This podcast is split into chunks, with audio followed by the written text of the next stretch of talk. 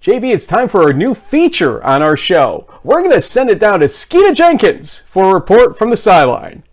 Two receivers to the right, two to the left. Thomas in the backfield play. with Kyle King on They're second down and seven. They'll give it to Alfonso, trying to get to the near side edge. He'll get there, and he'll go to the 45, 46 yard line. They're blitzing every Three man front right now, and linebackers drop off. And guys, this is what I'm talking about. Sustain, sustain. First and, and 10 for the Crusaders. Two receivers to the 50-yard line by Chaka They're Watson. going for it. They're going Just hit for the it. slot back or the back out. And they bring in the house with 9:09 to go. Looking right Hold now, he'll throw the drag, and it's intercepted at the 30-yard line. Trying to find some extra yardage there. He just needs to do a little bit Nobody of a better job protecting the football. Take it, looks right, throws right, has a receiver, goes down. Does he make the Ball catch? hit the ground.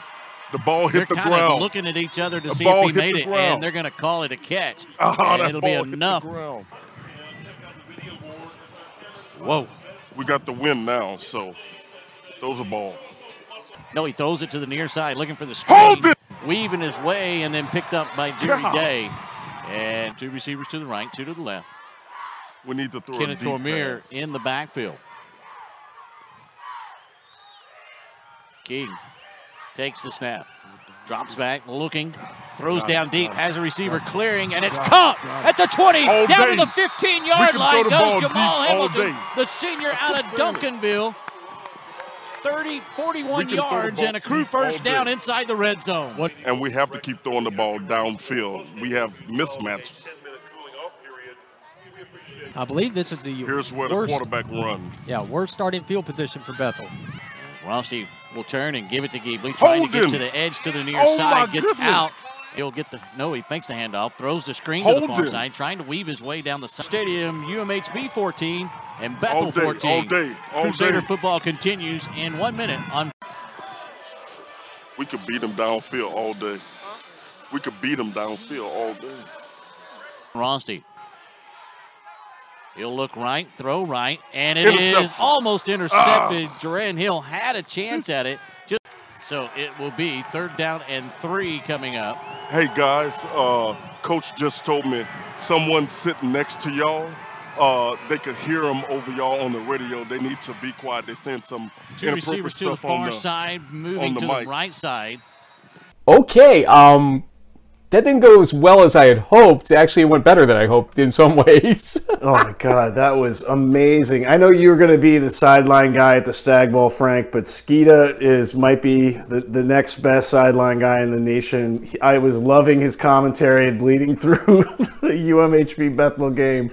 Oh my gosh, Holden, quarterback keeper. Now, okay, for those that don't know nationally that might be watching that game, Skeeta Jenkins is an alum. Uh, he's a you know a very important uh, alum in their uh, whole fold of sports over there, and uh, he's an actor actually. Uh, he's done a lot of uh, parts. You can look him up on uh, IMDb, I think, and among other things. Okay. So th- this man's got a, a lot behind him going. And this year, I when I was actually at Trinity, I saw him as a sideline reporter for what I assume was the their broadcast, of audio broadcast, probably in that day. And I'm like, that's an interesting role for him. And then I heard all this, uh, you know, stuff going on on Saturday when I was up in North Central. People are like, "What's this about? Some kind of problem on the broadcast at UMHB?" Little did I know what to expect when I got home and got the chance to actually, thanks to the folks at UMHB for providing the video. We're not using it to mock you. We've got crunch time coming up, but it was um, it was different. I'm sure I didn't catch all those uh, pieces, uh, and I've heard different things I, I couldn't find necessarily. So we'll just assume that we got some of the best stuff. But um, Skeeta is passionate. He's a very positive, motivating force out there. He knows holding when he sees it. That's clear. Um, so yeah. But uh, Skeeta, we love you, man, and I hope you get to see this. And uh, your UMHB crew are going up to Naperville, uh, and they're going to have a cold day and a tough day, no uh, doubt. But will they win or lose? We'll talk about it in this show. JB, guess what? It's season 15 of In the Huddle.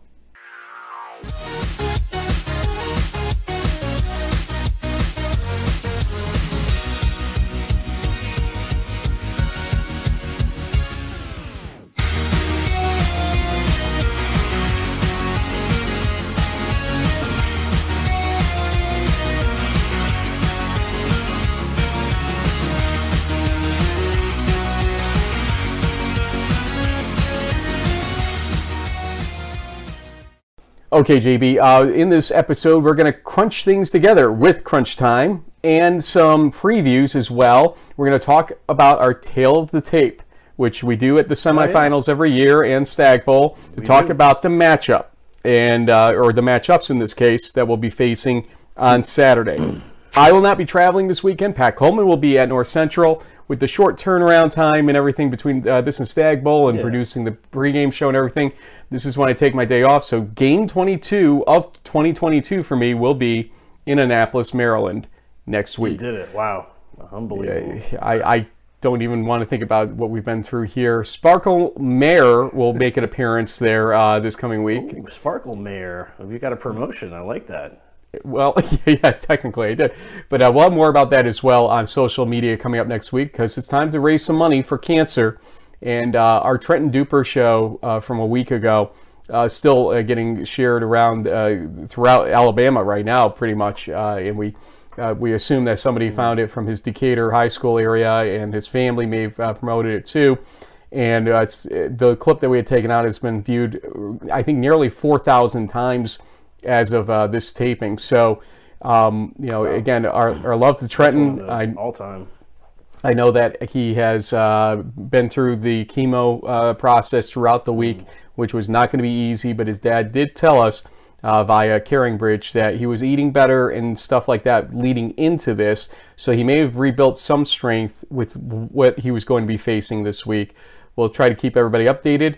Uh, you know, if I if I could give a Gagliardi Trophy to him I would, uh, just yeah. based on what he's been through, but uh, we'll have to wait on that. Uh, Trophy awarding coming up in uh, the next week, uh, basically on the Stag Bowl pregame show.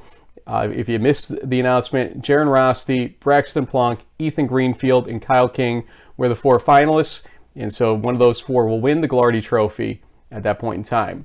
However, what happens? Talk- hey, wait, mm-hmm. real quick, Frank. So what happens? So there's there's three Gagliardi finalists that are in the final four. And so there's a chance that either one or maybe two of them could be playing in the national championship game.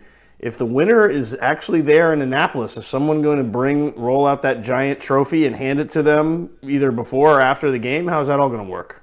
We actually asked this question if we could get the physical trophy, and we will not be able to get the physical trophy this yeah. year uh, if that did uh, happen. And so uh, what happened in 2019 was that ESPN uh, wanted to do a uh, kind of stand up with Broc Rutter when he won it. Uh, so we did a hmm. recording mm. with Pat Coleman breaking the news to him in front of the ESPN cameras for them to use on Stag Bowl night the next day. So we've got all kinds of different ideas up our sleeve. You're not going to know what's coming at you. I will like we uh, normally uh, try to do now is uh, make sure we have representation where we can of the uh, finalists uh, to make sure that we've got all our bases covered and whatnot. So just stay tuned for next week and you'll see how it plays out officially. JB, um, it is time for your 30,000 foot view of what we saw uh, last week. Let's start there and then we'll take everybody through crunch time and then go to the previews. Hit it. Well, I think what we saw is, you know, the top 25 voters at d3football.com are generally pretty right when they rank teams. You, you know, you had the number one team in, in the country advance. You had the number three team in the country advance to in a bracket. That that's pretty much how these tournaments typically should work out. You know, um, and then on the flip side, you had number two in the country advance and then we had number 12, who's sort of a Cinderella story, you know, party crasher, having beaten some teams ranked ahead of them and having a really storybook season. And I really think when we look back on it, you know, even if they don't win the national championship, Wartburg is one of the great stories of this uh, Division Three uh, 2022 season just uh, you know a new face on the scene. Those are always great to see. We got that back in 2019 when North Central went all the way and won a national championship. We saw that a few years before when it was Mary Hardin Baylor's team um, or turn to break through. So we're seeing it's not just one or two purple powers anymore. It's spreading out. It's becoming more competitive. We saw that in games all all throughout the season, and hopefully we're going to have a very exciting finish with maybe you know an ending that we didn't quite predict. Indeed. Uh, again, let's uh, go through Bugs things. uh, well, don't they know who you are? I mean, seriously, what, what is like? Do I smell or something? Like, what's going on? I didn't want to say anything, but now that you mention it, anyway. Uh, here we go, folks. Uh, let's talk about the games that got played, the four of them on Saturday. This is crunch time for week 15 of the 20. Yeah, let's try it again. It's crunch time for week 14 of the 2022 Division 3 college football season, and that's staying in there.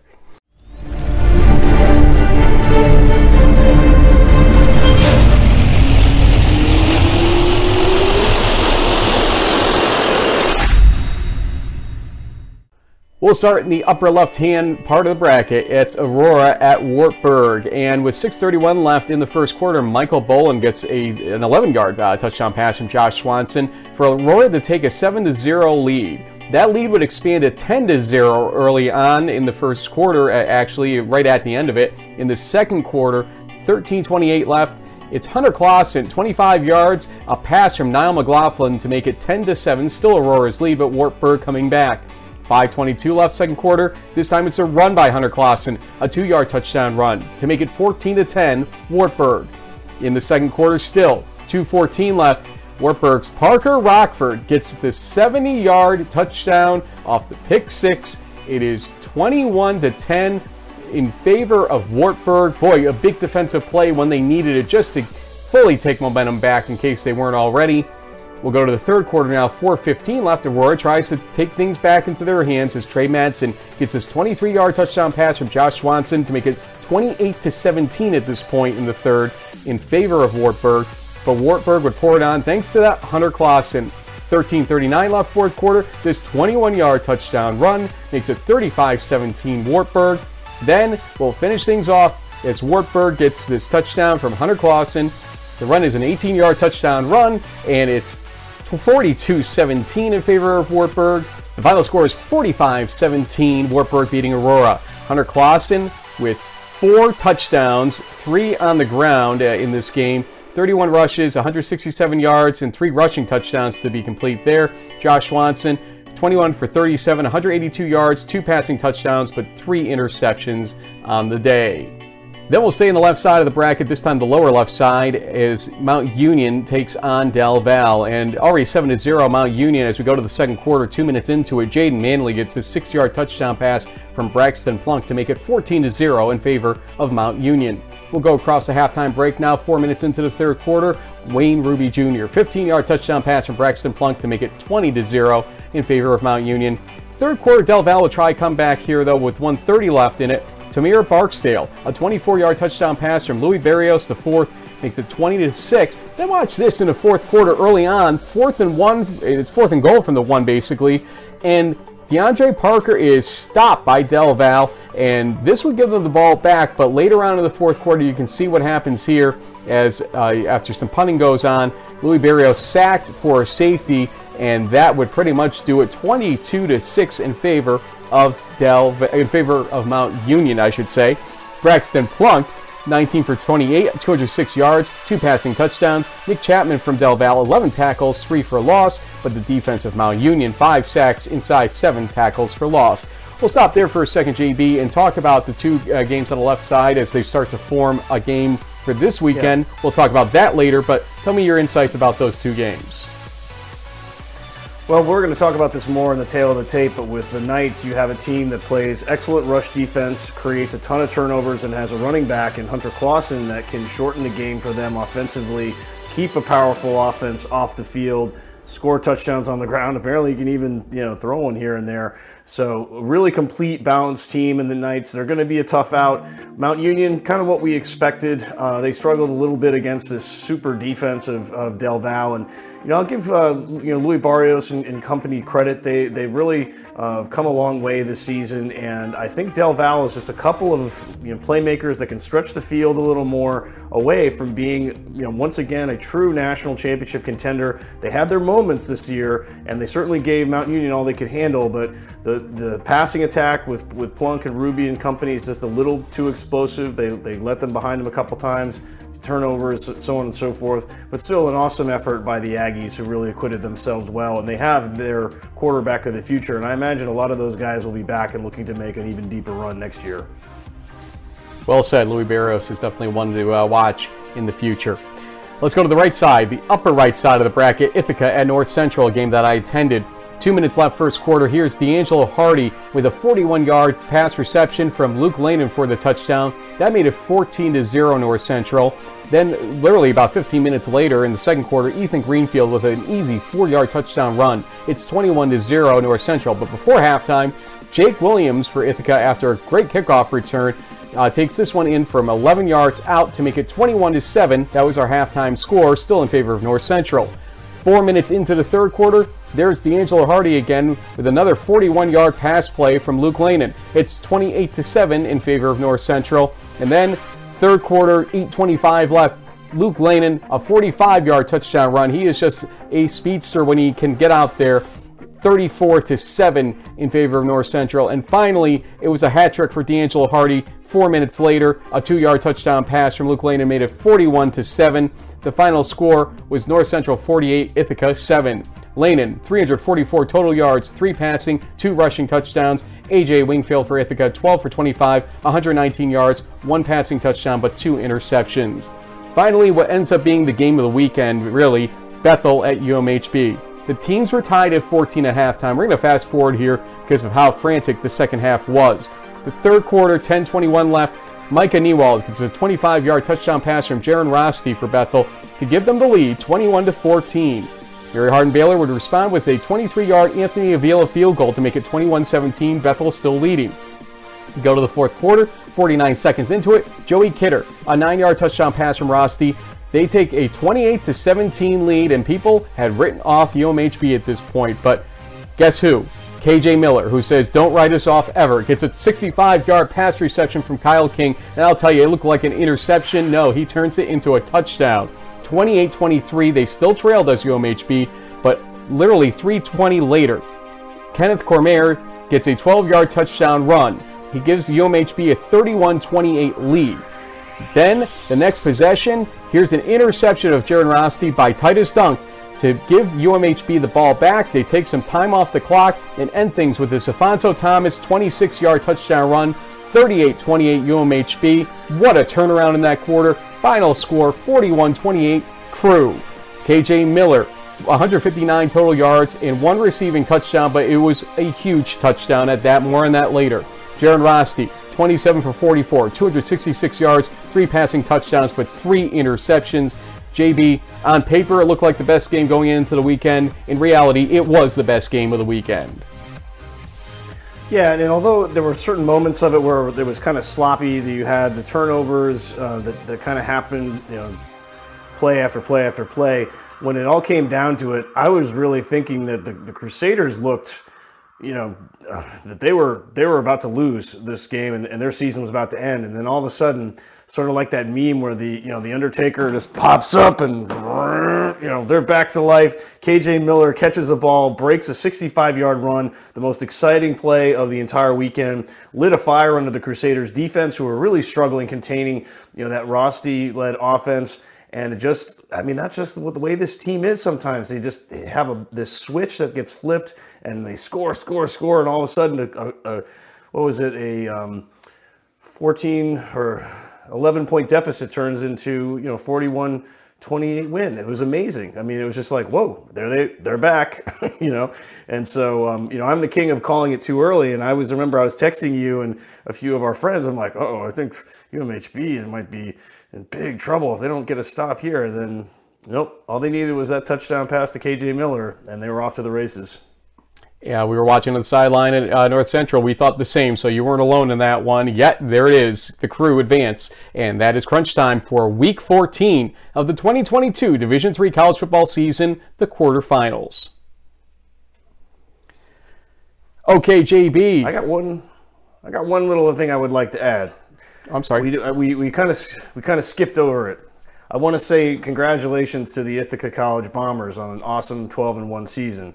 There's no shame in going out to Naperville and you know hanging, not being able to hang around for a long time with you know this this type of program. I saw some of the hits their defense was was bringing. They definitely earned a lot of respect from that Cardinals offense. I'm pretty sure some guys got smacked and, uh, you know, I think what Coach uh, Toerper and company have going on there in Ithaca is going to be something that the Liberty League is going to struggle with for a long time.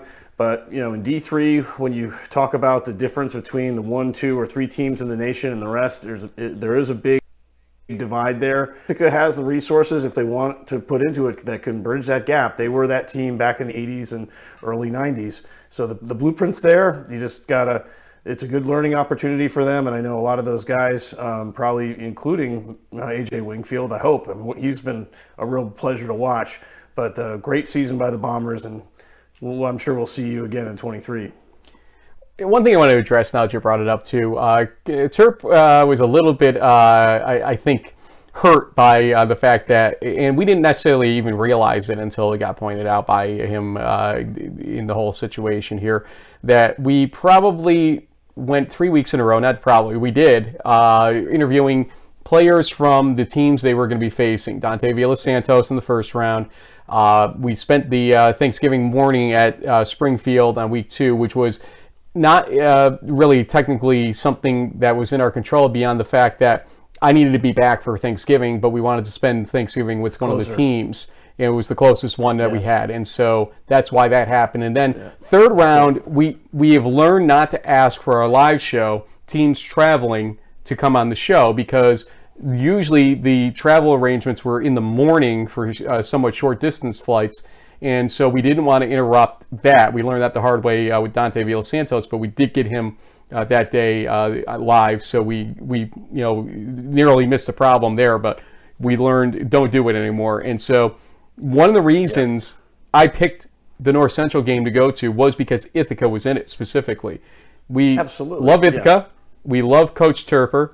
I, I feel horrible that it turned into what it did. I, I feel like we could have had this discussion probably, you know, in private uh, instead of it playing out on the sideline a little bit. But, you know, long story short, Terp, we owe you one. We owe your team one. We get it. We want to have you back on as soon as possible. Uh, and so, you know, lick the wounds hey, my from kid the applied losses. to Ithaca. I could, I yep. could be a bomber. I could be a bomber dad in in the fall. We'll see. I'd love to be in the stands. I'll, I'll be decked out in blue and white, Ben.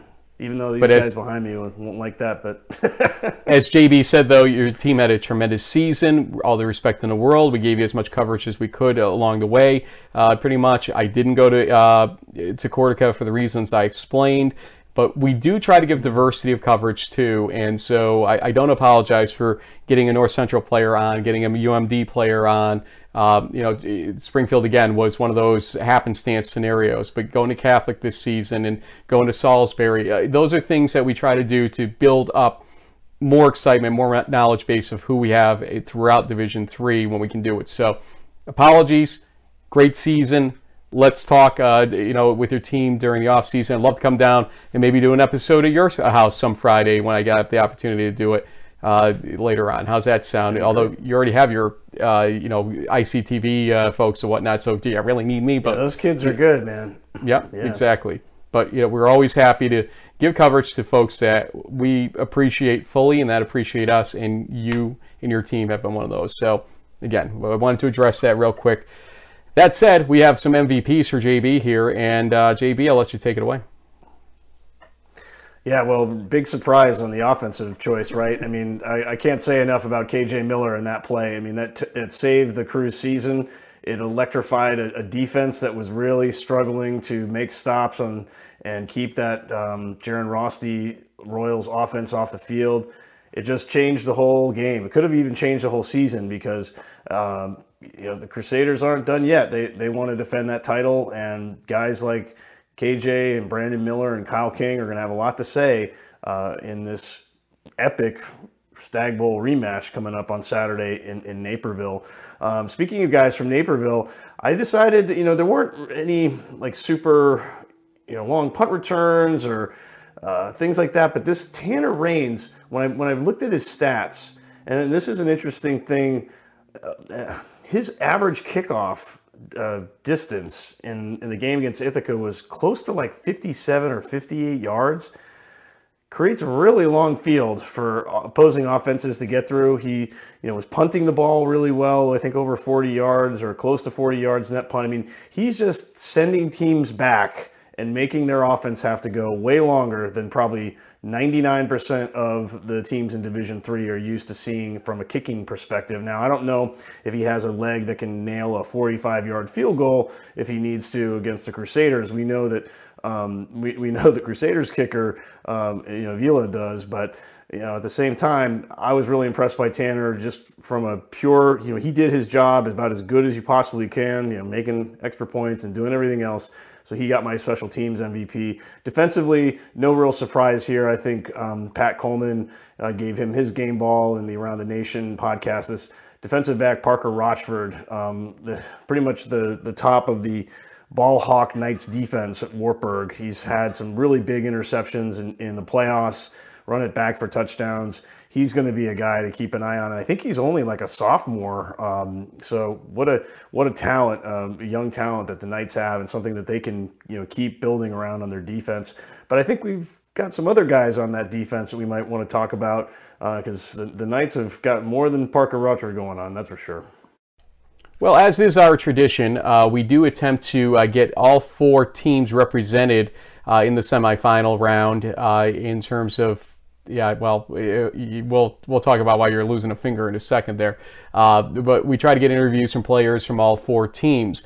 Uh, we'll start and we'll explain what happens on the left side uh, with Wartburg and linebacker Owen Grover, who uh, we learned a lot about. Uh, we really did not know that much about him going into this, I'll be honest. And now, uh, after this interview, it was just great talking to him. What a well-spoken leader he is for that team. And uh, I think uh, we might have to be hearing from him again uh, for Wartburg. No matter what happens this weekend, you'll find out more right here.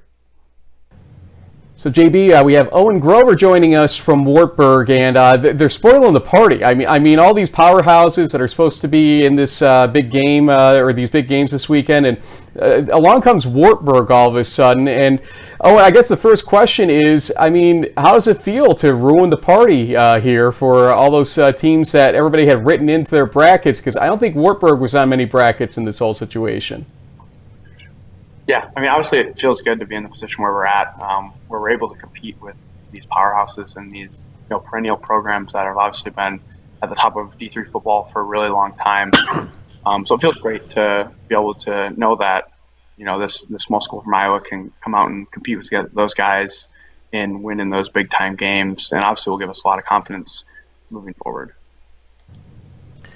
Yeah, I mean, tell us a little about this um, this little school out in Iowa, because I imagine that you know most of D three football land, sort of Ohio East and, and wherever, um, you know, may have not have had you guys on on the national radar, but you're certainly making a statement. I mean, what's what is this? Uh, what's Wartburg all about? I mean, you guys have been a solid team this whole year, undefeated. Um, we'll get into some more stats in, in a bit, but you tell us a little bit about Wartburg in general? Yeah, obviously, um, I think Wartburg prides ourselves on having a lot of guys from Iowa and a lot of these small town community players. Um, you know, we also we often call ourselves like a uh, blue collar type of football team that you know prides ourselves on team and toughness. So a lot of guys that I mean, I grew up playing football against Hunter Clausen, who's our running back in high school. Um, so guys like that, that especially in this northeast part of Iowa. Um, so a lot of guys that I've played against, and you know, guys that just each guy that's willing to come out here and work. And the type of football um, that I think is consistent. And obviously, I've seen that Wartburg over the years has been able to win a lot of games, but now to be able to kind of jump into that national picture something that we've really been talking about a lot recently within the last few years. You know, obviously want to compete conference championships, um, but we've talked about, especially in this last year, about you know what are the changes that we need to make to be able to be a team that can compete on this national level and for national titles and be able to play in these NCAA semifinal games. Um, a big goal of ours coming into this year, and obviously in the last few years. So to be able to make that jump now is super cool with this with this team from from small town Iowa. Oh, and your pathway to this situation against Mount Union has not exactly been easy. We were a little disappointed to see that La Crosse was going to be your first round draw because it really was against or between two teams that we thought could ultimately win that quadrant. And ultimately, we were right uh, with uh, you guys because you won that quadrant. Uh, a little bit of uh, interesting uh, pathway to get there. But I mean, I remember watching that game in our bracket blitz show 14 to 6 for about forever in that game it felt like the defense is obviously stepping up at the right times although you did allow 10 quick points uh, by aurora before really stifling that team i mean what is the enormity that the defense feels. You with your 96 i think tackles so far this season. I mean what what is it about this defense that needs to keep clicking to have a victory against mount union and who knows win the whole shebang here in annapolis? Yeah, I think um, defensively, the thing that we preach a lot is doing your one eleventh of the job, and we just have eleven guys out there that are all able to do that, and and the trust that I have and that each of us has to know that that other guy is going to go out there and do their job and do whatever they can is what allows us to be so successful. I mean, obviously, you've seen our front four that can get incredible pressure and you know get quarterbacks super uncomfortable in the pocket allows for those for our linebackers and D-backs to be able to make plays on the back end when when we know that the quarterback's going to be able to make some some throws that he's not comfortable with, and trusting that the guys behind me are going to be able to make those plays when they arise. And obviously just allows us to play super fast. It's a defense that is you know physical and fast, and you know we can pursue relentlessly on our angles because we know that the guy is going to be doing his job on the other side, and we can just fly to the ball and make plays, knowing that each all 11 guys out there can do the same thing.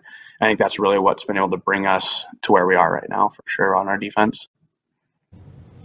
Yeah, and talk about uh, opportunistic. I mean, I saw on your stat sheet, I think 235 career total tackles, but this year is a little different in that you have picked off five interceptions, and overall as a team, you guys have intercepted 28 passes in 13 games. That's an insane number. Is it is it because of this um, defensive pressure front or this ball hawking nature that you guys have have developed that has created all of these amazing stats from the turnover perspective?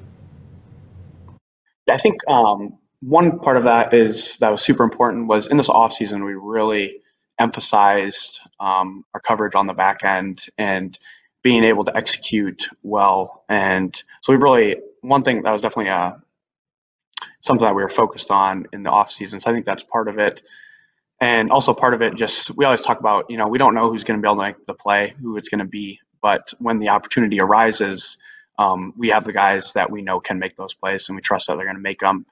And no matter what part of the ball it is, you know, I was on defense. You know, when a ball gets thrown up, you know, every time a ball gets thrown over my head, I honestly think like there's a good chance our backs, our safeties are going to go get that thing. You know, which is you know running to the ball and hoping that you know there's a good chance that those guys are gonna that Parker Rochford or Dylan Steen or any of those either our corners are gonna go up and get that thing. Now we're gonna be taking it back the other way. Um, but also even I mean even we talked about it on our punt block team or our you know any of those teams where you know there's gonna be an opportunity for someone to make a play. Um, you know we don't know who it's gonna be, but we trust that every guy out there will be able to make that play, and that's what's super important about our team. Well, I'll tell you something. Uh, your assumptions about those guys getting the ball uh, going over your head is uh, more often right than not, apparently, with the way things have been going this season. Let's talk about what's in front of you, though, because this is not easy. We've talked about teams wilting the first time out against Mount Union. Uh, we saw it against uh, or with Utica earlier in the season, and other teams. Del Valle had been uh, away from them for a while, and saw it again this past week obviously you're in this to win this, and in some ways uh, people feel like you're playing with house money at this point, but I doubt you view it that way. So ultimately, what's in front of you? What have you seen? What do you think you can do against this vaunted offense of Mount Union? We'll worry about the defense, uh, you know, and uh, what the offense can do to them for Wartburg uh, later, I guess. But for you, the defense, what can you do with the Mount Union offense? I mean, obviously got a little bit of a chance so far um, to get a quick look at them. And I think obviously that our our four down front will give them a little bit of trouble. You know, guys that are willing to get physical up there, and we're just going to continue to do what we do week in and week out. Try to make teams one dimensional, make them air the ball out. And obviously they have. I mean, they have some great players. Um, that wide receiver number six is you know obviously tremendous and has tremendous stats to show for it. And they have a good quarterback, and also a lot of good running backs. Um, so obviously what we we're going to do what we what we always do, try to make teams one dimensional um, like we said, stop that run game, which our which our D line and has done a tremendous job of so far this year, what we do, and then you know make them air it out and do what we can do on the back end to try to make them uncomfortable and keep doing the same thing we've been doing week in and week out. And one thing that we've talked about, and one thing I literally just listened to Jordan Downing talk about in a press conference for this is that you know we talk about how every season has a life of its own. Jordan was saying, um, and in this year it's the 2022 season, and coming into the season, it doesn't matter what you've done in the years prior. It doesn't matter, you know, how we did in 2017, 2016. Um, but the 2022 season has a life of its own, and up to this point, um, we've accomplished just as much as Mount Union has in the 2022 season. We're both 13-0, coming off conference titles, um, and obviously beaten good teams to be able to get here. So I think that we obviously have all the confidence in the world in in ourselves to be able to do what we continue to do, and you know, just trusting in our process and what we do every week. Yeah, absolutely. I mean, you've beaten some great teams, um, maybe even better than some of the ones that Mount Union has faced. But you know, defensively, when I look at um, both teams, you guys are really great at stopping the run. So is Mount Union. It feels like this game could be one of those types of you know the the lines sort of you know crash. You try to get a run game established. You do some play action, take some shots, those types of things. I mean, from what you've seen on on film so far about the Raiders, I mean, do you guys feel like that stopping the run is the key? Because I mean, Plunk has got a great arm. They've got that great great uh, passing attack. You know, like you said, one dimensional. But I don't know if you want to make make Mountain just have to pass the ball all the time either. But I guess it's a pick your poison kind of thing, maybe. Yeah, yeah. Obviously, I mean, they they definitely have the ability to make plays and have guys that are really explosive all over the place. Um, but I think you know it just sticks down to kind of what I was saying, staying true to our guns and what we do. Um, and I think making, you know, obviously they're a team that throws the ball really well, um, but still tries to still tries to establish a run game. And so being able to stop that, I think, is, is definitely going to be key, like I've said. And then obviously got to be good on the back end and guys that they have, you know, obviously guys that are really good at making you miss in space and can get explosive. So having a team that will play fast and rally into the football, and obviously kind of what we've done throughout the years, eliminate those yards after catch and haven't allowed teams to be explosive on us. And I think that'll be huge, um, especially in the pass game. You know, got to rally to the football and make sure that they aren't able to get those extra yards and those hidden yardage that you see them get against other teams. Um, so I think that'll be big for us. Oh, and last couple things here. First off, uh, you know, we never know if senior means senior with no eligibility or senior with eligibility. What's next for you, regardless of what happens uh, in the last two games of this season? Um, yeah, regardless of what happens, I'll be coming back next year, um, obviously to keep playing this football team. I mean, I love these guys, and we got, we've been talking about it. Um, you know, every week we're fighting for the life to keep playing with this football family together. And so, obviously, next year, um, with the opportunity to come back for another year, it's something I'm really excited for. And that thud you heard was a bunch of coaches in your conference just throwing the book at the wall, saying, "Oh God, here we go again. He's back." Uh, but uh, nonetheless, it's back. Yeah.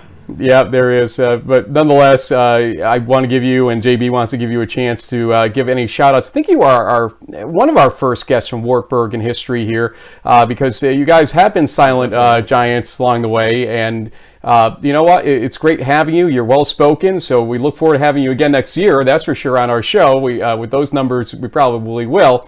But uh, shout outs to any family, friends, teammates, etc. Owen Grover, the floor is yours. I mean, obviously um, can't thank Coach Winter enough for the position that he's put us in. And not even that, but one thing that's really been special for us this year is the amount of fifth year seniors that came back. Obviously, like I'm planning on next year. Um, but those guys knew that we had the opportunity to build a special program this year. And having those guys um, that were willing to do that and willing to put in the extra year of wear and tear on your body and just like just bought in in the off season and really those guys really brought this program to where it is and and gave us the opportunity to have this super special season. So, I mean, I couldn't thank those guys enough. And, you know, I think that's about all I got. But, I mean, there's so many people I could thank for, for everything that's been, you know, awesome this year. I mean, our entire coaching staff is terrific. You know, there's no egos. They always say, you know, just guys that want what's best for us and love us and are willing to do whatever they can to make us, you know, successful on the football field, but also into the best men that we can be and, you know, in a family as well as a group of guys that really love each other. JB, that was Owen Grover uh, from Wartburg, and uh, wow. let's let's uh, bring on uh, nobody from Mount Union. Um, so here's what happens, folks. Um, Whoops. The second time this has happened in three tries uh, with them over the uh, last four or five years, and Um, unfortunately, uh, they refused our request. Uh, this goes back, I think, to something that happened a few years back or five years ago uh, with D'Angelo Fulford. We get it, okay. Uh, I, I'm not sure why it's still going on, and we had sort of patched things up with Lenny. Uh, while he was alive, Lenny Reich, who passed away uh, this year. Uh, but one of the enduring images and memories we talked about on this show was the rebuild, the knowledge that we were trying to do the right things generally by student athletes that we cover and everything else, and that's what Lenny recognized. So um, I actually, uh, the day after this airs uh, on Friday, I, I do have a call with uh, the AD over at uh, Mount Union, and it would like to just discuss the future. Uh, you know, we may be seeing them in Stagg Bowl, we may not be, but it doesn't matter one way or the other. Uh, we want to make sure that we're able to provide coverage for their student athletes. That's what we are about here at the end of the day.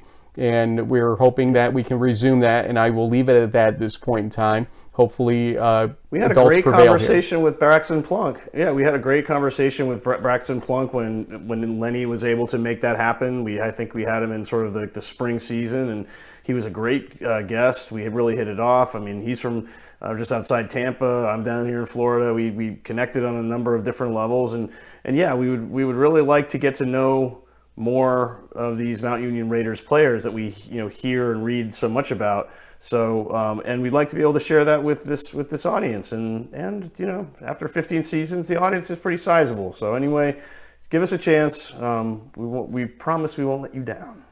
I get in trouble from Toerper uh, for not having one of his players on. Then we go to Mount Union, we are not allowed to have a player on. Maybe we can't win. I don't know, man. Damned if you do. Yeah. Hey, by the way, uh, Toerper, uh, I meant to mention earlier, a very well deserving uh, Region 2 Coach of the Year uh, on d3football.com. So, Oh, and and uh, that's right. Well, I was confused about that, Frank, because he also won the Region One AFCA Coach of the Year, but there, I guess their regions are set different than what the NCAA has. yes, yeah, they are uh, to a certain degree. So, anyway, Coach Larson got Region Two for the AFCA. Anyway, Yeah. Nonetheless, uh, back to uh, Wartburg versus Mount Union. Let's go to the tale of the tape for these two teams. And, uh, you know, this will be the early game on Saturday. You both 13 and 0. Uh, they do have a different playoff history. Wartburg is batting 500 at 14 and 14. Uh, Mount Union 110 and 18. Uh, much different there. Offense, uh, Mount Union has the edge by about 77 yards. Defense, though, uh, still an advantage to Mount Union by about 52 yards. Niall McLaughlin definitely not as prolific in terms of his numbers 24 uh, ru- passing touchdowns, one rushing touchdown, nine interceptions. Braxton Plunk 46, 3, and 5. But here's the number, the, the very vexing number here for folks. Mount Union with a plus 11 turnover ratio, which is really good, no doubt. But Wartburg plus 28? I mean, is that a misprint? No, I, I mean, I, I double, triple checked that, and it's kind of amazing.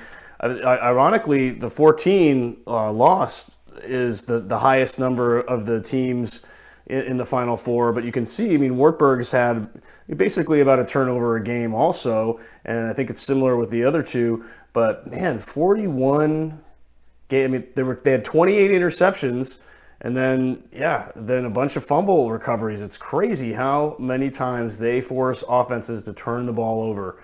It's been a huge part of their success. The other thing that jumps out to me, Frank, on the Wartburg side, look at the balance between the passing and rushing attack, almost dead even right there. Um, defensively, that 43.8 um, rush defense is the best in this in this field. One thing that does you know, give me a little pause with respect to the Knights is now McLaughlin with nine interceptions. That's the most of all the quarterbacks left in, in the field. Maybe it's something that they're going to have to just keep an extra eye on. But otherwise, points for and against, pretty similar. Mount Union, they're the number one pass offense in the nation with over 320 um, pass yards gained. They're the number one, um, I think, scoring offense from a um, you know passing touchdowns perspective. They have the best uh, total defense as far as yards allowed. Uh, they have the best pass defense in, in, in this Final Four group. But like I said, that 14 number is slightly higher than the rest. Will can the Knights in this turnover um, ball hawk defense get to Braxton Plunk? We'll have to wait and see. Indeed, uh, we'll predict it in a little bit uh, with along with the other game. Although we'll do it a little slower, no lightning uh, this go around. We'll uh, talk it out a little bit, see where we land on it. Let's yep. go to the right side of the uh, bracket now, and uh, first up from the upper right side is Sam Taviani from. Uh, defensive back, I should say, from North Central. And actually, I should say maybe not defensive back per se. You you give me the whole breakdown. Yeah. Well, actually, let's go to the interview and you'll hear how that played out. Well, hey, Sam, uh, thank you for joining us uh, this afternoon. And to start off, I wanted to clarify a little something here. So, you started your career as a corner, but I also saw in your bio that you played outside linebacker uh, last season. Now you're listed as a defensive back, but a defensive back could be a corner, a safety, a strong safety. Maybe you're a, a you know a will weak outside linebacker. What what position do you play out there? Are you just a jack of all trades and you, you just go out there and do whatever the coaches tell you? Yeah, so uh, this year and last year I play uh, nickel linebacker. It's like a it's a hybrid between safety and linebacker, but it's more of a linebacker rather than DB. And then yeah, my freshman year I came in as a corner, but then my sophomore year they made the transition over the linebacker. Sam, we can't I guess, overstate how interestingly this game plays out coming up this week uh, against Mary Hardin Baylor. I, I, we know what happened in the Stagg Bowl last year. I was there front and center. We've talked a lot about the team staying out there watching Mary Hardin Baylor get the accolades and everything well beyond what we normally see out there. But one thing that hasn't changed about them, maybe they're not winning as pretty as uh, they should be, uh, like against Bethel last week, but their receiving core, which you're going to have to face uh, down quite a bit this game, is still pretty darn strong. And the names, uh, what we've got KJ Miller uh, is still out there. Uh, you know, Brandon's Brandon still out Gordon. there. Yeah, absolutely. I mean, among others, this is not going to be an easy job. What did you learn from the Stagg Bowl that may help you guys get this thing into the win column for North Central at home this weekend? Uh, yeah. So from the Stagg Bowl, I think we just learned that. Well, first of all, our coaches are coming up with a fantastic game plan this week, and they're going to be putting us in the right spots uh, for this week. So they're going to do everything they can to put us in the right positions to succeed this weekend. And then from the players' point of view, I think we just need to keep doing what we've been doing, playing our game that we've been playing this whole postseason and this whole season because we've had an unbelievable season so far as a defense, and we just need to keep doing that and play our game on Saturday. And it's not going to take any miracles. We just have to keep doing what we've been doing. Well, yeah, and a part of this uh, show or this segment, we'll we'll be talking a little bit about sort of the tale of the tape. And you guys have the best scoring defense out of the remaining Final Four teams, only allowing five points per game. It's less than a touchdown. Is that is that something that you guys have really sort of carried as a chip on your shoulder this year? That that you're really aren't going to give up any points if you can avoid it? Uh, we don't. We try not to put too much pressure on ourselves from week to week because I don't. We just want to play our game, and if we care too much about the stats, then that could affect the way we perform on Saturday. So we just try to go out there every week, execute the game plan that the coaches create, and try not to look too far ahead or try not to focus too much on the accolades. But that five points per game is pretty amazing for this season. Sam, I got my first uh, experience of what your home field advantage really is, means, feels like, etc. Uh, this past Saturday on a cold day, uh, I was treated as warmly as anybody could be, and that's not unusual for people that go to uh, watch North Central game. Uh, the families are incredible. You guys have the longest win streak uh, for home win streak in all divisions of NCAA at 21 games right now. Explain in your words, what home field advantage really means ultimately and why this is such a juggernaut in Naperville for you guys. Yeah, um, this weekend, me being a fifth year senior, it's going to be my last home game at Benedetti-Wehrli Stadium. So that right there just means a lot to me and all the other fifth year seniors that came back this year. Um, I just love that field. It's been a part of me for the last five years.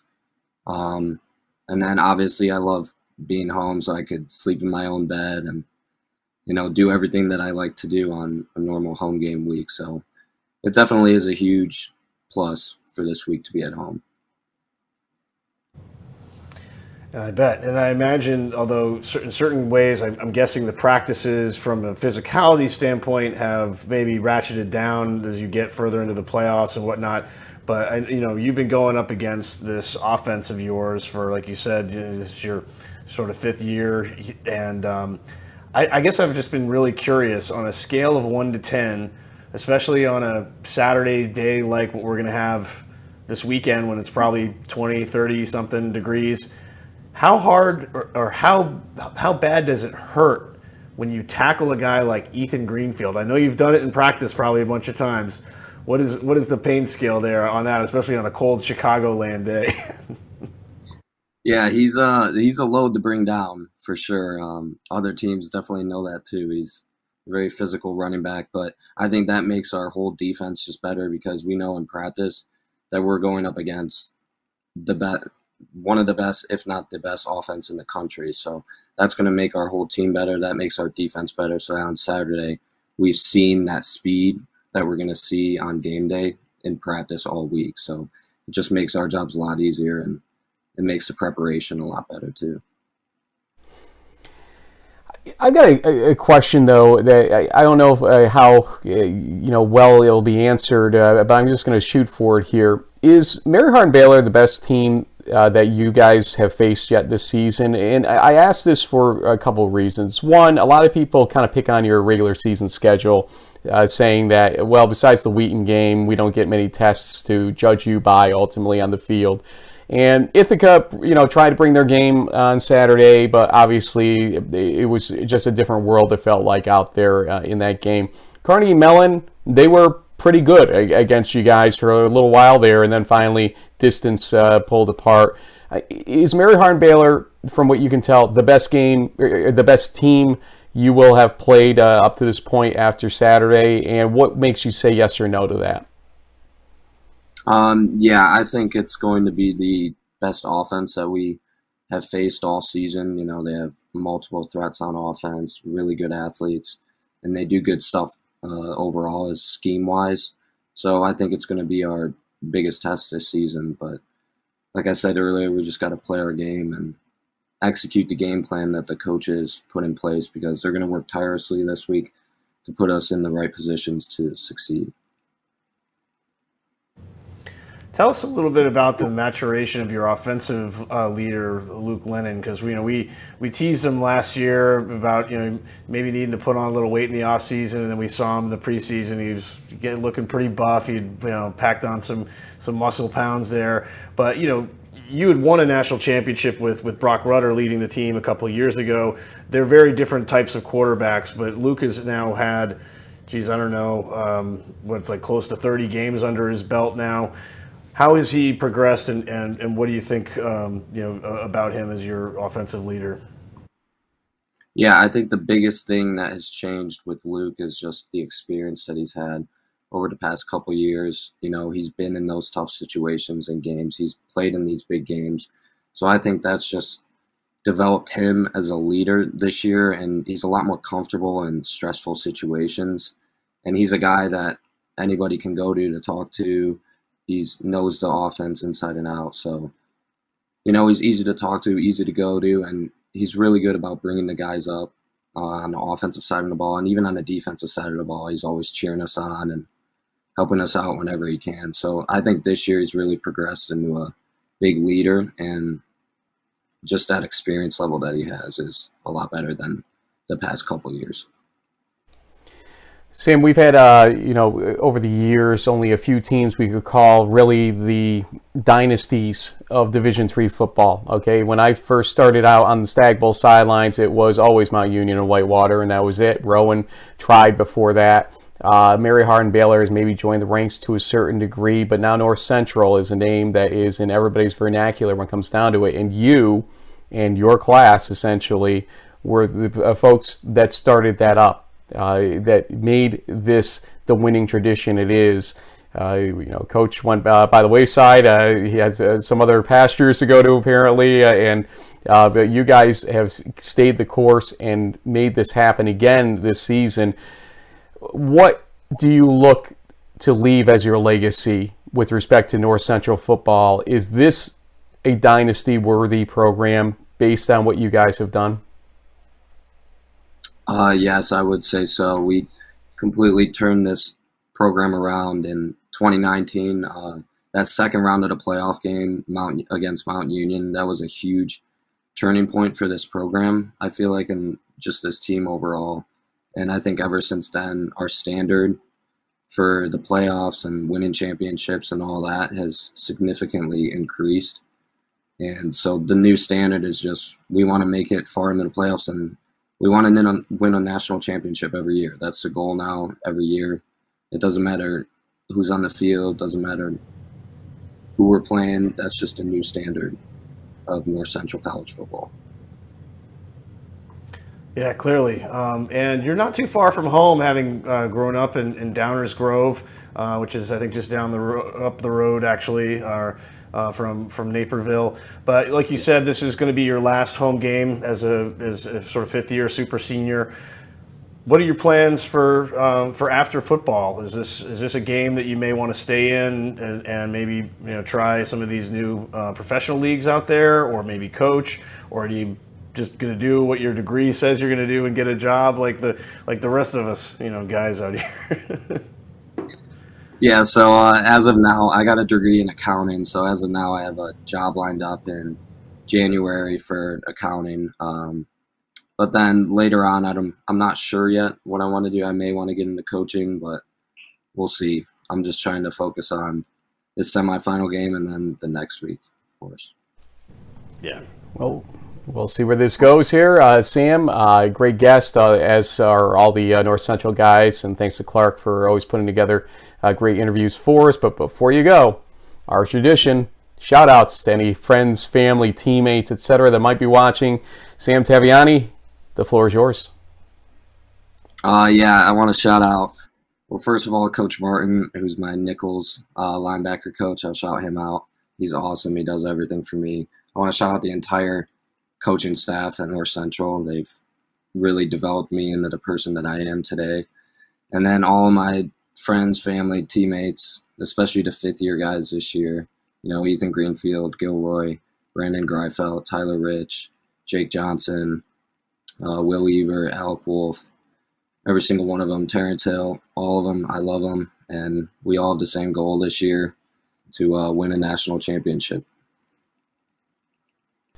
So Sam Taviani is going to be affiliated with somebody uh, out there, be it Brandon Jordan or KJ Miller or somebody else, obviously, or maybe yeah. both. Who knows? But we have from Mary Hardin-Baylor, KJ Miller, who is the turnaround specialist for the Bethel game, and we talk about the fact that this is a Stagg Bowl rematch, and you know, as we talked to Sam about, you know, things they learned there, I, I think KJ and company uh, really learned that North Central will be no pushover in this game. And here we go.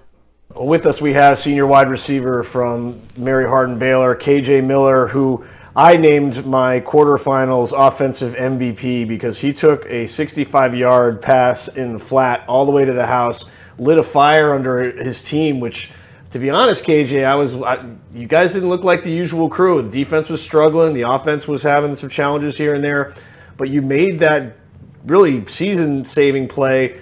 Walk us through, you know, how did that all transpire, and and how do you think it really fired your team up to to go on and win the game? Um, well, I mean, I just trusted in the process, and we I kind of kept the team composed, and it was just one of those plays that just sparked everybody because we needed it at the moment. So it was very big. So um, that's what we needed. Yeah, indeed it was. Uh, now, you know, KJ, one of the things that struck me from when I talked to Kyle uh, the previous week when I went down to see the Trinity game that you guys had won was uh, he didn't really have much idea about Bethel. And then we talked to him on the Friday show briefly where he said, oh, I got a better idea about Bethel. But did not having much knowledge about that team and Jaran Roste and uh, all the rest, did that have some effect on your ability to get started up and revved up the way that you kind of have been doing in playoff football the last couple of uh, times we've seen you go through uh, for a Stagg Bowl championship. What, what happened here that made this game increasingly tough until that fourth quarter? Um, like you say, um, we wasn't pretty, you know, we haven't played them before, so we didn't know, you know, too much about them. But they, they was a good team, well coachable. So, you know, it, t- it took us a while to get going, you know, so it was it was it was competitive though, so it wasn't like it was just gonna be a walk in the park. So you know, hats off to those guys and coaches over there. So they done a good job. So KJ, you guys are now in uh, sort of a role reversal of not you're the defending champions, and yet somehow you guys are on the quote unquote underdog uh, role here as the as the road team going up to the Chicagoland area to play North Central, who's been ranked number one. You guys are ranked number three. But something tells me, uh, especially having followed your entire career, uh, KJ, you know a little something about being the underdog and, and surprising people um, with what you can do and what your team can do. So tell us a little bit about is there is is there some of that mentality going on this week as you guys prepare for this Stagg Bowl rematch? Oh yes, sir, most definitely. You know, every year, no matter we number one or whatever, we always the underdog. So, you know, it's a good mentality, you know, for the team to be an underdog. So it can light a fire, you know, when we step out on the field.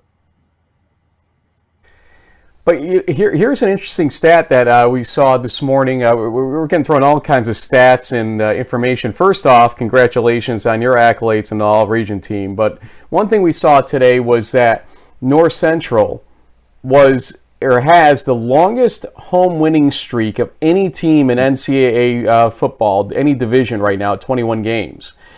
Obviously, it's a tough place to go in and play. Uh, you played them in neutral site last time. It's going to be cold as heck uh, up there. Uh, you know, probably 40 if you're lucky uh, up in Naperville. I mean, this doesn't bode well for a team from the South, and you know that's used to, uh, let's say, having that home win streak themselves and everything else kind of prepare us here or tell us how you're preparing for the atmosphere you guys are going to be facing in Naperville. Um, so do, throughout the playoffs, we didn't play in pretty much cold games. So, you know, I mean, we signed up to play football, so you got to adapt to the environment. So we pretty much, that's not even a distraction to us. We just going to go up there and play football. Yeah, and you guys have played in plenty of these big games, uh, Stagg Bowls, national semifinals. This is not new territory um, for, for your program at all. But I guess, um, you know, KJ, when, when kind of looking back, I mean, you guys have played in, I don't know, 33 games over the last, uh, you know, year and a half. It's been a lot of, lot of, lot of action, lots of ups and downs. But it always seems that when you guys really need a big play, you come up with that. Does that give you that sort of extra confidence that no matter where you are in in in the fourth quarter, that you guys have that ability to flip the switch like you did in the Stagg Bowl last year, like you did against Bethel in the fourth quarter last weekend? Is that sort of your, your sort of the trick up the sleeve that you can never sleep on the Crusaders? Oh yes, sir, most definitely. Um, because it's more than just you know me that can make plays. You know, we have a bunch of playmakers on the team, so I think that's what makes us special. So, you know, that's a big plus on us. KJ, I was uh, getting ready uh, the Gagliardi Trophy uh, finalist show, and we'll see. Uh, we're doing this before it, so I can't uh, say anything one way or the other about uh, Kyle King, who's nominee. But one of the clips that I got to take out for the intro, the music video we do, was that that leaping grab you had versus Hardin Simmons. And people talk about two things about your gameplay your speed, obviously, but your versatility downfield to get to completions. You're not the tallest guy in the field. We all know that, but you, you play like you are, that's for sure. What's next for you? Because you have the attributes for what could be next for a guy like you. If you were in Division One, there'd be no doubt that there'd be something ready for you and waiting for you. You're in Division Three, but you're getting looks. We know that. What is next for you? Um, hopefully to go play at the next level. You know, I'm just gonna trust in God and see what He have for me in the future. So that's my plans, and just gonna keep praying until you know something happens. are there teams coming to see you or uh, people talking to you about that possibility though? Are we are we at least knowing that there is interest out there in KJ Miller? Um, yes, sir, most definitely. You know, it, it has been interest throughout the weeks, so you know it's possible. Okay, so JB, I, have got to I've got to take this question on head on. KJ, you know it's coming. Okay, every interview we've mm-hmm. done, we talk about Frank isn't a believer. Frank is having trouble believing right now because, let's face it, you haven't been playing four quarters of football all the time this mm-hmm. season. Mm-hmm. You've had to rely on some, not necessarily luck, but let's say good fortune at the end of games. You're part of that good fortune, obviously. Let's uh, look at what happened last week and other times this season. Why should I? Well, you may not want me to, I guess, but why should I pick uh, Mary Hardin Baylor to beat North Central in this semifinal game? What what can you tell me about what you guys have learned? In the season in those close games or those games where you didn't fire early but you did fire late enough to win? Um, that we have a lot of fight in us. You know, we're gonna fight until the end. You know, even if we don't play good, you know, we're the underdogs, man. We gonna always come out on top.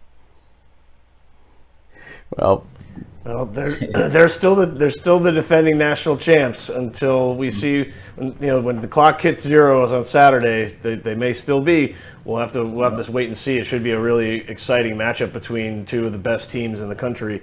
Um, KJ, you, you kind of know our deal. Um, I think the crew knows our deal after all these years and getting to know everyone there. But we always like to invite our student athlete guests like yourself and first off, good luck Saturday. Good luck on what comes up in the, in the postseason. I'm sure we'll be keeping tabs on that and talking with you along the way. But we'd like to give you the opportunity to give any shout outs to friends, family, teammates, former and current, or what have you. The floor is yours, KJ Miller. Um, you know, first I want to give a shout out to God, the next, you know, my family, anybody that's supporting me, and most importantly, my team also, and my coaches. Thanks to all the SIDs who helped us get the three interviews together uh, in this uh, show. And JB, let's go back to the tale of the tape at this point. Uh, and again, this will be the late mm-hmm. game, 3:30 Eastern Time, 2:30 Central uh, on ESPN Plus. Uh, the records 12 to 1 for UMHB. Don't forget that Wisconsin Whitewater loss, at, uh, their second game yeah. of the season. North Central 13 and 0. offensively, 560 yards of offense for North Central on average to 474 for Mary Hardin Baylor. Defensively, 100 yards different, 197 to 293. Kyle King, 39 passing touchdowns, one rushing touchdown, five interceptions, so 40 total touchdowns. Luke Lehnen, 31, 13, and 6, so 44 total touchdowns. And the turnover ratio or margin, plus 24 for North Central, which is definitely above, plus 15 for UMHB. Uh, even the scoring differential, 49 and a half points uh, on the plus side versus 28.7 yep. points on UMHB's side.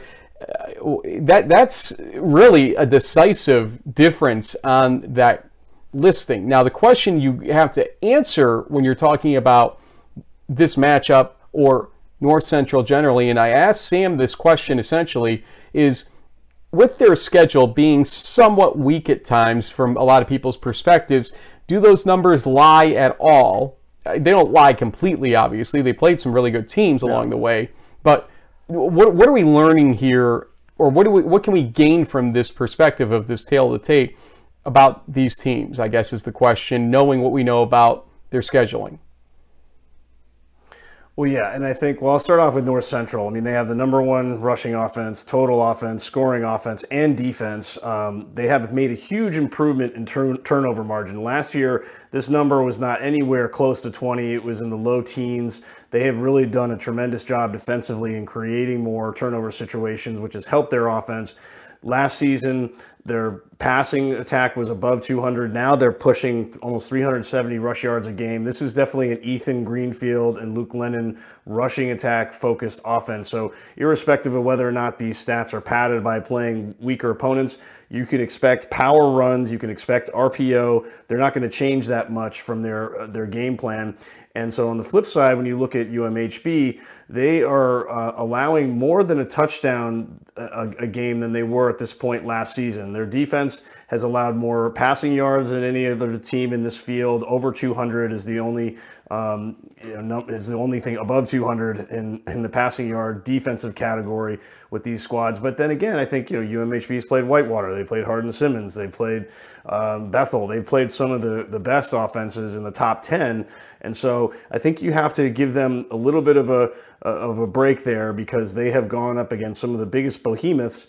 But the the passing situation, you know is a, is a little concerning, but at the same time, you know, North Central is going to lean to the run first. Whether or not they can get Hardy open and create some mismatches remains to be seen. Another thing that stood out to me, Frank, was last year Kyle King had 11 rushing touchdowns at this point in the season, only one this year. He's apparently, you know, not running the, you know, calling his own number as much, but he still throws the ball really well.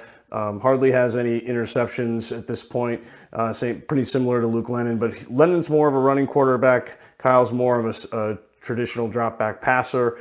Um, it's going to be a, a, you know a great matchup. The, the biggest question mark that I always have with this Crusaders team is is that switch going to get flipped, and all of a sudden you're going to see a, a slightly different offense than what you see early on in games where they kind of struggle a little but this defense is going to have to be able to get off the field better than they did against Bethel to hang around there because the Cardinals will pound and pound and pound uh, as long as they can. And, and their best defense is to keep Kyle King and Brandon Jordan and KJ Miller on the sideline.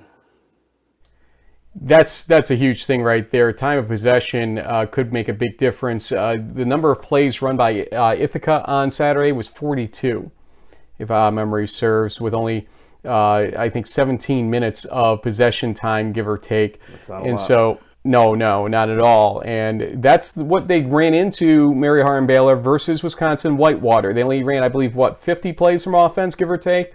Uh, in that game, and that was one of the yeah. defining things. And Gotta four of those plays were goal to go situations uh, where they could have put the game away and weren't able to do so. So, I mean, you look at the way this can play out, if you can keep the ball away from Mary Hardin Baylor so they can't do anything but you know watch a close game develop in front of them, you might be able to win this game. On the flip side, Mary Hardin Baylor can just you know shoot out down the field. I actually like Mary Hardin Baylor in a shootout uh, type of scenario if it comes down to it because I think they just have more experience yeah. at the key positions on offense right now to keep it going in that respect. Now that that's been said, let's pick these games. We'll start with the Mount Union Wartburg game, and I'll let you go first. Yeah, I've been really kind of struggling with this one because Mount Union is Mount Union, and you know, you look at their playoff record; they've won over 100 games out of 120, 30 something. I mean, they that's what they do. And uh, Wartburg's the new kid, and every time a team plays Mount Union for the first time, they never really look so great. But this Wartburg team seems more battle tested to me. They've faced La Crosse, they have faced St. John's, they have stared into you know the eyes of some of the, the best programs in, in D3 and just been like, oh, no worries, we got this.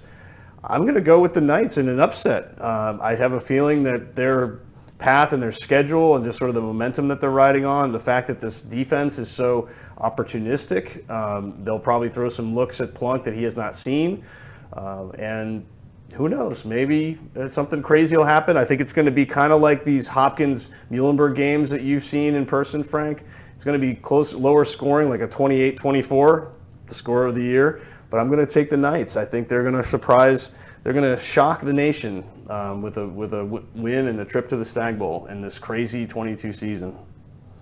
What I'm feeling like in this game is that honestly, the Baldwin Wallace game was necessary to wake up Mount Union. I mean, that game should not have developed the way it did. They almost had to go, wish for a Pool C bid or risk even not making the playoffs if they lost that game. That's the oddity yeah. of everything that could have happened here.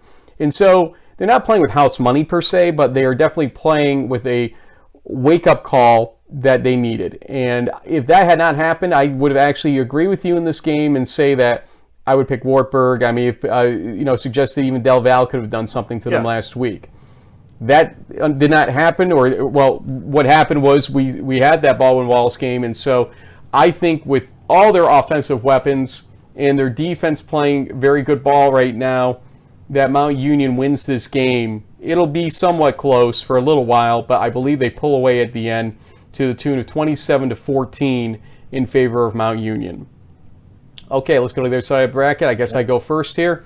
Uh, it is North Central hosting Mary Hardin Baylor, and we talked about it in our interviews. The all division current winning streak uh, or longest winning streak of 21 games at home for North Central right now. That is not an accident. I got a little flavor for why it's happened when I was out there last weekend. I, I just think, and, and, this question came firing at us a couple different ways, a couple of different people. Frank, you've seen both teams in person this year now. What do you think? And I've known my answer for a while. You and I talked about it, but I wanted to wait for the show to kind of say it out loud. And the answer is honestly, right now, in terms of total package on all three facets of the game, I give the advantage to North Central. They're just playing better overall defense, consistent defense. That's true in every game, including the Carnegie Mellon game. The, the real asterisk that came from the Carnegie Mellon game was somehow their offense got shut down for a little while, and can the UMHB defense do the same thing? I don't know. I don't know which one's going to show up, to be honest with you. I don't know if the one that really shut down Trinity for most of the game is going to be out here, and then finally, you know, Trinity in the fourth quarter started powering back, or if the one that we've seen versus Whitewater, et cetera, that's given up 300 yards a game in certain cases, and almost on average now, according to this uh, tale of tape, is going to be out there. I picked Mary Hardin Baylor to win the Stagg Bowl last year, though people don't seem to remember it. They think that I picked North Central. I did not. I picked Mary Hardin Baylor because I thought they were the team that actually had the better three facets of the game right. scenario. This year, I believe it's North Central right now, and I'm going to give them the win to the tune of 31 to 20 in Naperville. Go ahead. Yeah, it's funny. I think I was actually the one who picked North Central to to beat Mary Hardin Baylor in the Stagg Bowl, and I was way off. At least I thought it was right in the first half. Second half, not so much. But that is true. You did pick uh, UMHB as a good good reminder. And this year, I'm kind of torn because I mean, last year I, I really thought that NCC was the de facto team. They had similar statistics to this. They were steamrolling everybody, winning by 50 something points a game. I was like, there's no way that this uh, Crusaders defense will be able to keep them in check. And ultimately, it wasn't even the defense; it was the the way the offense just exploded. And so, I guess since I have this big pick lead, um, I can do whatever I want. It's not going to affect you know thing. Maybe I'll go 0 and 2, but I'm going to go for I'm going to stick with the underdogs. I think my my head says that NCC will probably win the game, but I'm gonna I'm gonna say that you can't count out the defending champs just because of their they have this ability to flip a switch and and should something happen in that game where the tide starts to turn like it did in the Stagg Bowl, it'll be interesting to see can the Cardinals, you know, push out that those fears of like, oh my God, here we go again. I know Dan Gilroy and that defensive line are going to be a very difficult, like almost a, like pounding yourself against a wall for three or four quarters. But until someone takes down, you know, Kyle King's offense, I, I just feel like they, they can somehow turn the corner. And I'll say, I think this is going to be that shootout you talked about, Frank.